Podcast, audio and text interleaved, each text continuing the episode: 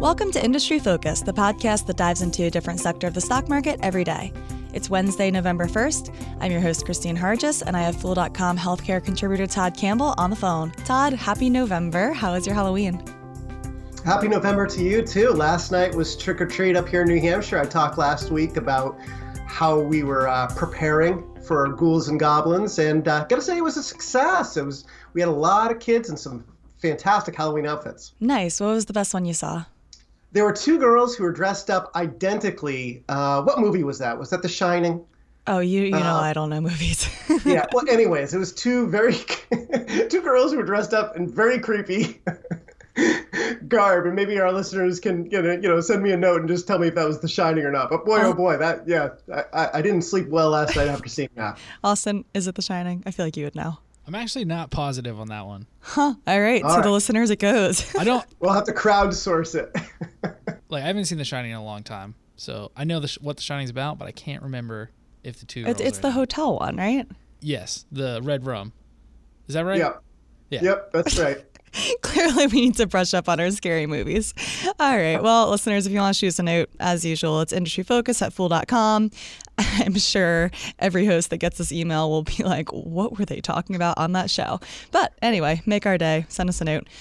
So, today, getting on to healthcare business, it was an action packed week last week. And so, we're going to take you through three fairly different topics, um, all of the most important news from the past week or so in the healthcare world.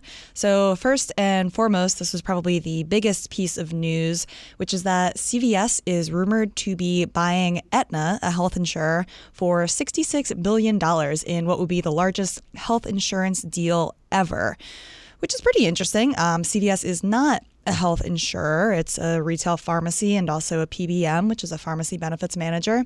So there's not a whole lot of overlap between these businesses, although there is some, and we'll discuss it. But in general, it would be a very vertical integration. Todd, what do you think? It's intriguing because you think about it, you're able to go out and buy your health insurance and then be able to have that that health care provided by the same company, parent company that you bought your health insurance from. So because you know, and I'm sure we'll talk more about this, Christine, but, you know, listeners, CVS does have 1,100 minute clinics within their stores. So they've shown a commitment to getting into the provider business. They also, of course, you know, sell the over the counter medicine and they fill prescriptions. So you have basically a vertically integrated business model where you have the insurer and you have, well, we even talk about the PBM, but you have the insurer you have a pharmacy benefit manager, you have the healthcare provider, and potentially, and then of course you have the um, the prescription fulfillment. So there's a lot of, I guess, intrigue to okay, that's a really interesting business model. The question would be, will it work? Right. So I don't really see any any synergies within this business model other than the really obvious ones. Maybe they could consolidate their HR departments or you know little things like that. But I think you bring up a good point, which is that a lot of the intention behind this deal is to make a stickier, wider relationship with existing customers and with potentially new customers and members as well.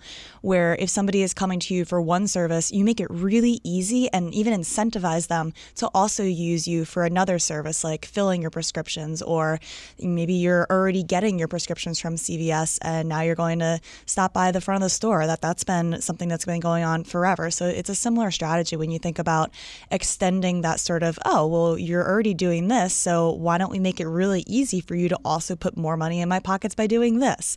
Extending that through the entire line of the healthcare system, which is also really smart when you think about, we've talked a lot on the show about the cost of the healthcare system and how expensive drugs are and why that is.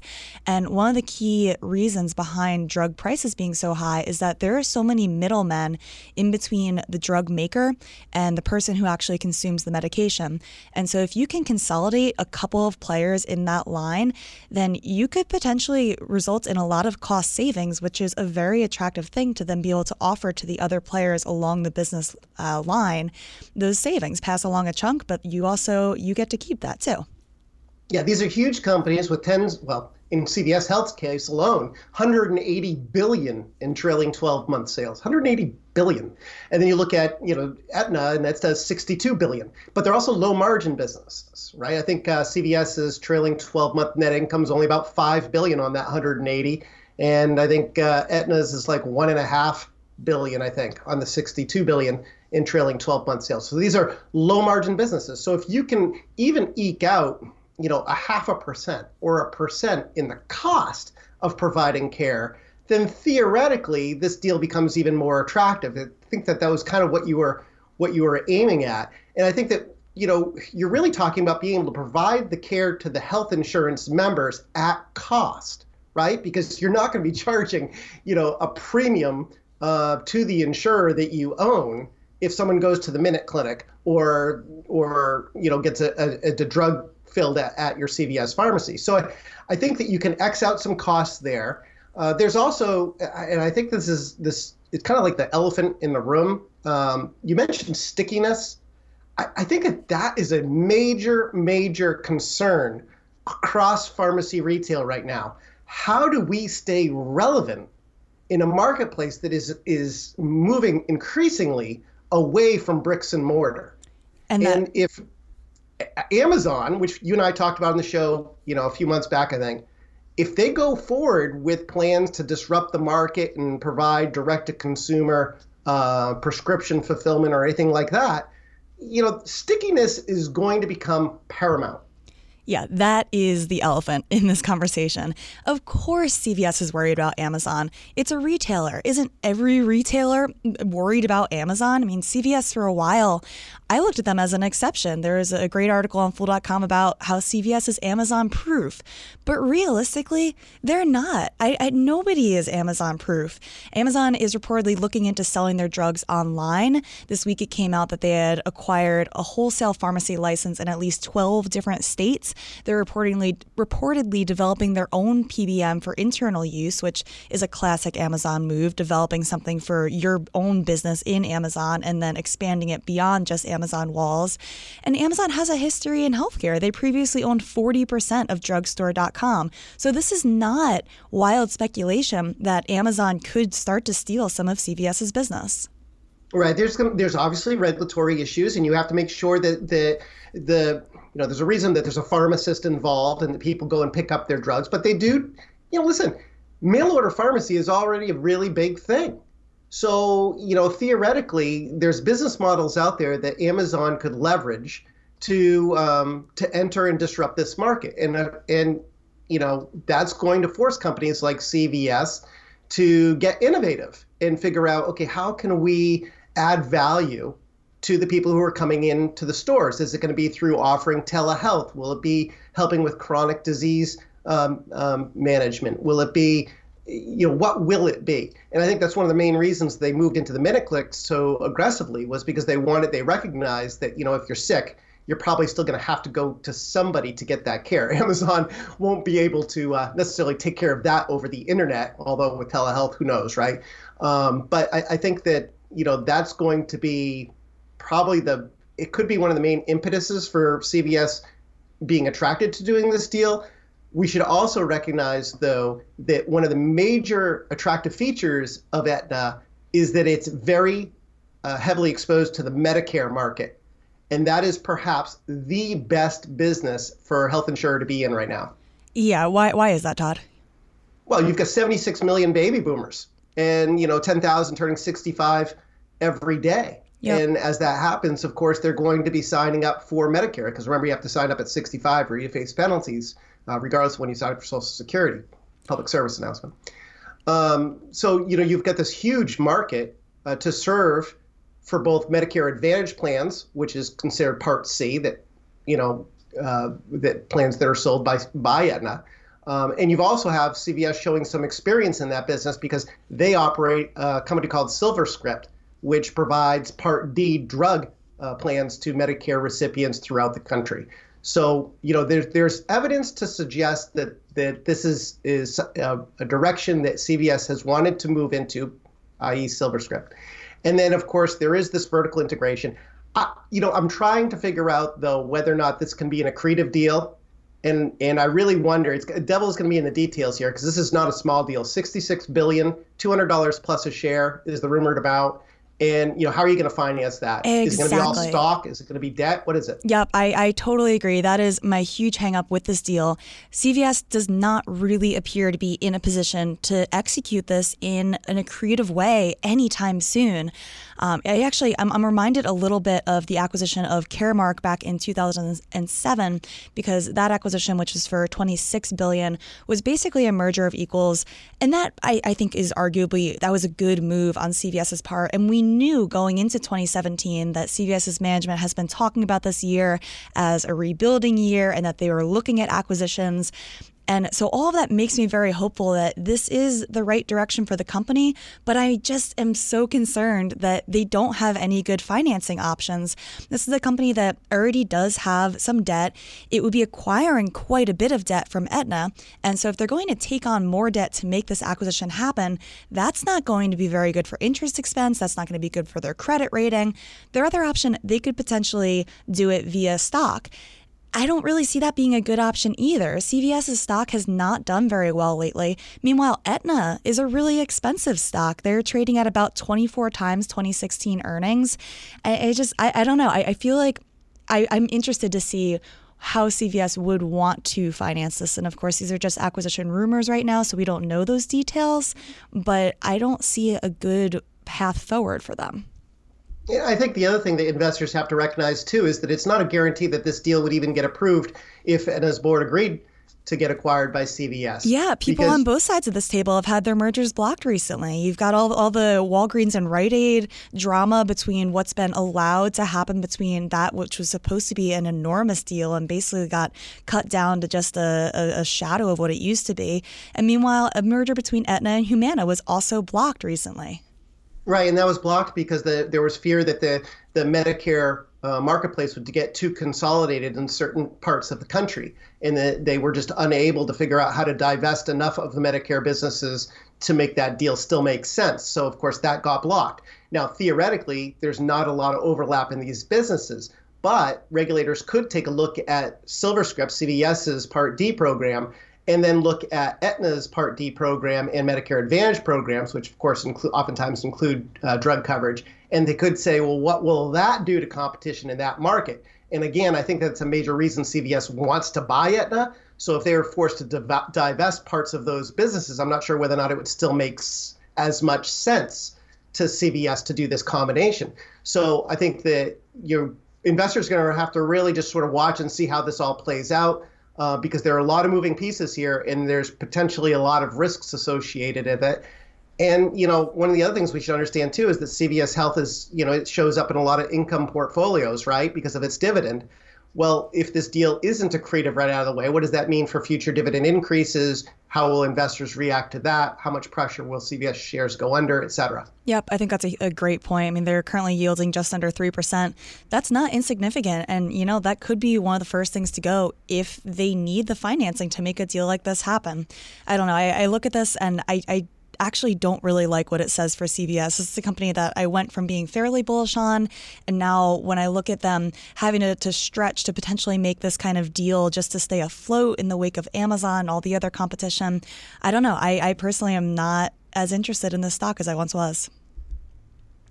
Interesting. I, you know, I don't have an opinion um, necessarily. Uh, I, I, don't own CVS right now. I don't own Aetna. I'm very interested to watch and see how this all plays out. I don't think that I would go out and rush out to buy either one of these stocks on this news, though. Yeah. Um, one other potential thing for investors to think about is the fact that Aetna is actually trading well under the buyout price. They're around $170 per share right now. The buyout price to call is $200. So if you think that I, okay, so twofold. If you think that Aetna's business is strong and that it's a good stock, then it, then then it's a buy. You know, if you think it's a buy, then it's a buy. That's kind of a dumb statement, but it's true. Um, or if you think that it's a good buy and you think this deal is going to go through, then there is a fairly sizable arbitrage opportunity. But that's assuming that this does actually go through. And we mentioned all the reasons why it might not, because the FTC could could block it, or because you know, CVS could decide, hey, we actually can't make the financing work, so we're going to drop it. And it's just a rumor after all. And while it's never good to buy stocks based solely on rumors it could be a good pickup, particularly if you think that Aetna is a strong business to own on its own merit. Also, kind of on a different note, speaking of health insurance, I just want to make the PSA that the Obamacare exchanges are open today as of November 1st. They'll be open only through December 15th, which is a smaller time window than normal. So if you are somebody that needs to get health insurance through the exchanges, please go do that as soon as possible. And with that, we'll move on to our second topic of the day. Wow, we spent a while talking about our first topic, and we have three total topics. So sorry, listeners, it looks like you're in for a long one. Our second topic of the day, we are going to cover earnings of a company called Exact Sciences. This is a company that was about uh, up about 10% yesterday because of some really strong earnings. And this company makes a colon cancer diagnostic test. It's done at home. And essentially, what it's trying to do here is eliminate the need for everybody to get a colonoscopy. And by everybody, I mean everybody that is supposed to get one, which is people between the ages of 50 and 74. You're supposed to be regularly getting colon cancer screening. But a colonoscopy is no walk in the park. It's it's not something that people like doing and because of that there are a ton of people who should be getting screened regularly and they aren't. And when you think about the fact that colon cancer is the second deadliest cancer and it's very preventable if you catch it early, it's pretty frightening that only 62% of Americans who should get screened do so. So, in comes Exact Sciences. They make something called the Cologuard, and they're hoping to shake up the way that we screen for colon cancer. Colon cancer is the second deadliest cancer. And one of the reasons that it's so deadly, Christine, is that often, too often, it's diagnosed in the later stages of the disease when it's harder to treat. So the concept here is simple make it easier for people to get screened earlier. So that way you're catching it in the early stages when it is easy to treat it's amazing when you look at these stats, Christine. I mean, you've got 80 million people who fall within that um, that that screening guideline, and you've essentially got 20 million plus people who aren't up to date on you know the screening guideline. So the potential market opportunity for Exact Sciences is pretty massive. Now, this has been you know one of the favorite stocks for short sellers to hate, right? Um, people have not believed this story for a number of different reasons. And I think that we should probably spend a couple seconds on, I guess, why people wouldn't like the concept of Exact Sciences Cologuard. Now, Cologuard is a uh, kit. You supply a sample at home, you mail it to Exact Sciences, they evaluate it, and then depending on how that test goes, you may or may not then get recommended to go have a colonoscopy, anyways, right? Colonoscopy has always been considered the gold standard in colon cancer screening. But like you mentioned, the prep for it is significant and it's not a lot of fun. Colonoscopies are also pretty expensive, right? They can cost thousands of dollars a year. So, you know, people look at this and they say, yeah, but col- colonoscopy is still going to find you know most of the um, the polyps that can, can turn into cancer. Uh, it, it's it's more sensitive, if you will. Um, it's still you know the ideal uh, screening mechanism, and you only have to do it once every 10 years. With Cologuard, you have to do it once every three years, right? So you so you have to take these things into consideration. So a lot of people felt that doctors would be hesitant to prescribe this. I think what they failed to understand though is just how resistant some patients are to getting a colonoscopy and how uh, doctors will view that against the availability of a relatively simple test that can identify a lot of the risk in developing this important or uh, dangerous disease. And as a result, you know, when Exact Sciences puts up its quarterly numbers every quarter for the past year and a half, they've surprised to the upside. Demand has outpaced quarter after quarter after quarter the expectations of industry watchers. And that's starting to translate into some pretty meaningful sales, Christine. Yep. You mentioned the short interest, and I want to continue with that by talking a little bit about Citron Research, which has been in the news a bunch because of their report about Shopify. So this is a company that does a lot of shorting. It basically does the the bear case for companies and bets against them. So even even given the fantastic story behind exact sciences and you know the way that you describe it todd it really does make a lot of sense why this company would be successful it's it's fulfilling a, a need in the market But uh, Citron Research called Exact, exact Sciences a poster child for what goes wrong when Wall Street gets a hold of a healthcare concept with no discrimination for whether it's good or bad medicine. They assigned it a short term price target of $20 back in May, and that was about 40% below the price at the time. Today, the stock's up at like $55 or so. And in the medium to long term, they basically said that this is probably going to be either a single digit stock or even go to zero. Like, this was a very, very bearish report. And yet, it continues to prove them wrong. More than 10,000 Healthcare providers ordered their first Cologuard kit during the previous quarter, and 91,000 have ordered it since it was launched. The company had to increase their 2017 guidance. They were anticipating 230 million to 240 million on 550,000 tests. They had to bump that up to 254 million to 257 million on test volume of anywhere between 568,000 to 572,000. These are big numbers, and it's promising. And to me, this looks like a company that is on the verge of really breaking out. You know, we you threw some numbers out there, and we can even add a little bit of additional context to that. I mean, think about it, there's 91,000 physicians now that have ordered a Cologuard test. That's up from 60,000 at the end of 2016. So 50% more physicians have ordered a test between, you know, from the third quarter to the to the end of the fourth quarter of last year. That's that's pretty remarkable. Um, you know, you're talking about $73 million in sales uh, reported, 72.6 if you want to be exact, uh, reported for the third quarter. That's up 158% year over year. Uh, re- really, really quite remarkable uh, growth. And then if you think about that guidance, the upped guidance that they gave Christine, you know, you, you talk about going to 254 from 230 million at the low end uh, in revenue from Q2 to Q3. You know, they came in at, to, to 2017 thinking they were only going to do about 200 million. So yeah. that guidance has been increased by 25%.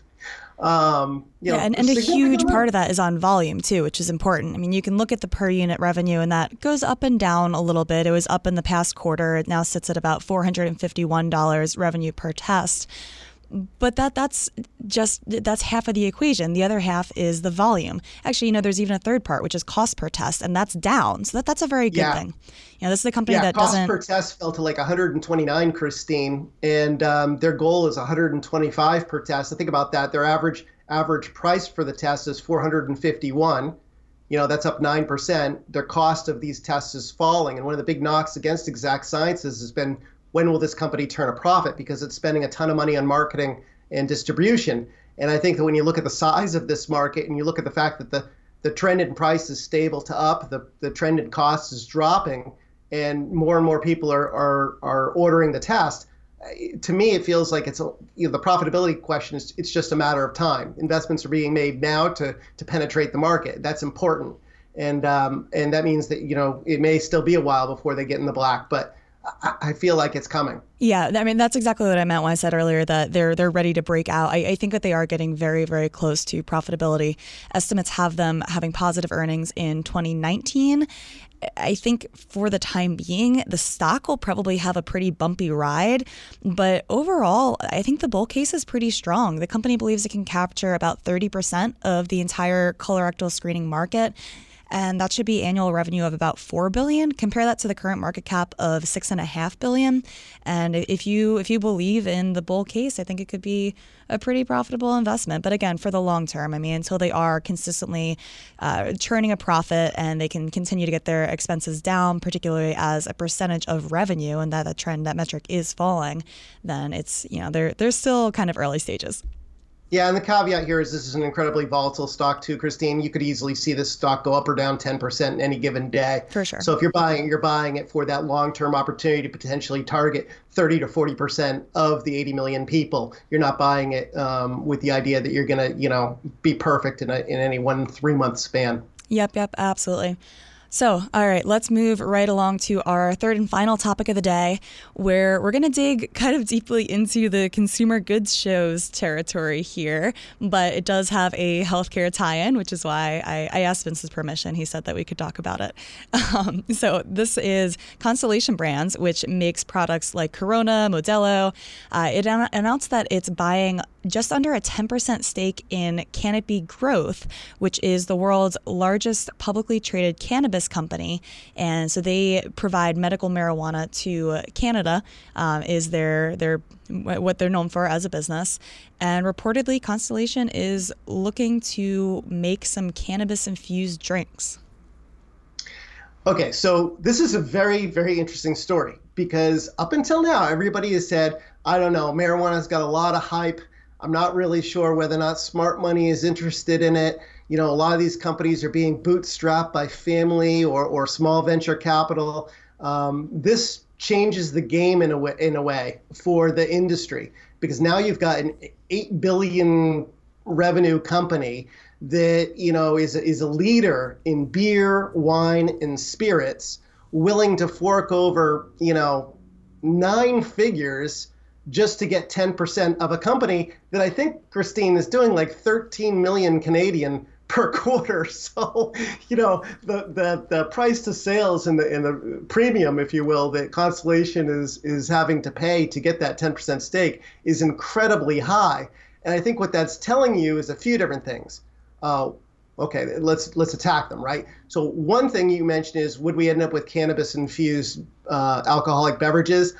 I, question that a little bit only because sometimes alcohol and, and cannabis do not play nicely together.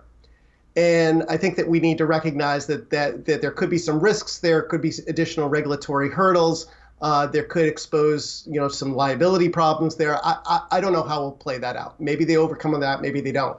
I think, Christine, this is more of a defensive move by Constellation Brands. You know, they've got a history of going out there and aggressively pursuing high growth, um, we'll call them sins, if you will, where they look at and say, okay, we're in spirits, we're in beverages, uh, we're in beer, and we're in wine. When wine started to lose some of its momentum, they started gobbling up small craft breweries. Like, for example, they bought Ballast Point uh, so they could land the Sculpin Ale um, for Which a billion is delicious, dollars. by the way. What's that? Which is delicious. I'll just throw that out. oh, it's there. wonderful. it's wonderful. They also bought Funky Buddha, uh, an, another another one of those high growth brands, um, and that's offsetting the decline in their wine business. Um, so they've got these three areas of their business, and they're looking at, and they're saying, okay, we've got wine to offset beer. When one of those is doing well, we've got spirits that also mix in there. But what happens if overall demand for alcohol falls? And you know, some of the research out there, Christine, suggests that as cannabis use increases, the use of alcohol actually declines. And I think the reason for that is, as I said previously, sometimes alcohol and marijuana don't play nicely to, with one another. Um, so I think that they may be looking at it and saying, let's go out there, we'll buy a stake in, in Canopy. We have warrants now that we can increase the stake over time. We'll see how this does in Canada because this is, you know, Canopy is a Canadian marijuana company, right? Still in the US, marijuana is not federally legal, right? There's many states have approved marijuana, but it's not legal federally. So Constellation won't be selling, you know, marijuana products from Canopy at any time soon. All right, uh, in the U.S. However, up in Canada, there's already uh, medical marijuana is is allowed. It's legal um, throughout Canada, and in 2018, recreational marijuana is going to be allowed. It looks like, anyways. Yep. And if that happens, then you're talking about a, a, the first developed major market for both medical and recreational. Canopy is a huge player up there. Like you said, biggest market cap uh, in the pure play marijuana space. Um, and, you know, they've got some really, really big investments going on to boost capacity and to increase distribution. They just started a, uh, we'll call it the Amazon, if you will, of cannabis a new online web portal that combines all of the brands and the things that they sell into one spot. Um, they want to be able to theoretically open that up to you know some of their competitors, perhaps uh, you know down the road, and be able to serve consumers um, whatever it is they're looking for quickly uh, and easily. So I think that there's a, there's it's an interesting story. It's an expensive story, but I think from Constellation standpoint, it's a little bit of a defensive move. Yep, for sure. And I, I, think the way that they're approaching it is pretty smart too, where they are only making a relatively small investment in canopy growth for now. And the way that they're able to play this geographically, I think, is also pretty savvy. They should be able to get into Canada, as you mentioned, as soon as recreational marijuana becomes legal there, which is supposed to happen sometime next year. Constellation has said it will not sell in countries unless it's completely legal. And so then all of a sudden that opens up Canada as an option. If you look at what their CEO has said about um, about legalization in the United States, it's pretty clear that they think it's highly likely that medical and recreational marijuana will be approved in the U.S. And they kind of imply that it would happen pretty soon, which I, I do think that's a little bit too bullish of a prediction, but I, I, I, don't know. I, I kind yeah, of the current administration makes me question that a little bit because you know I, I, don't know. I mean, we we've seen Jeff Sessions and some other things comments about marijuana that makes me want to tap the brakes a little bit on yeah. that kind of enthusiasm. But certainly, in the next five or ten years, Kristine, you know, the the landscape could look very different here in in America. Yeah. Um, and and this isn't even the only big country that you know these companies can penetrate. I mean, Canopy is already working in Germany and um, eh, so that gives Constellation access to that market as well. Yep, absolutely. And so then they'd be able to tap into these other markets first and then sort of establish their business model, establish some best practices, bring them over to the US in five years, 10 years, however, however long it does take. I mean, yeah. Yeah. And Constellation has so much experience in dealing with regulated products and distribution. And think about it, that is that kind of experience can really accelerate the learning curve for Canopy. So if Canopy's smart and you know they listen to Constellation, it could really, um, I guess, accelerate um, their ability to tap into these growth markets. Yeah, we, we've talked a lot about Constellation side of things, but turning to Canopy's side of things, this is great news for Canopy growth. I mean, this is basically an endorsement that, yeah, you are the best marijuana stock out there. I mean, Sands, the, the CEO of Constellation, he called out Canopy's management saying that these guys are a seasoned leadership team. They understand the legal, regulatory, and economic landscape for an emerging market. And Sands also went on to talk about how bullish he is on this market as a whole. So if you're if you're with him, then it, I, I, this is a really great endorsement of Canopy growth. I will say though that Canopy is still so expensive as a stock. I mean, I, am very bullish on the business itself, but I'm so hesitant about the stock itself just because it's trading at over 40 times a price to sales, which is absolutely astronomical. And pretty much every marijuana company out there is trading at equivalently insane valuations. Yeah, I mean, you have got a company that you know is growing very quickly, so you have to take the price to sales metric with a little bit of grain of salt because that's not usually forward looking. But you you have to look at it and say, okay, they're growing very quickly, they're boosting the capacity, they're driving down their cost per kilogram, which is important.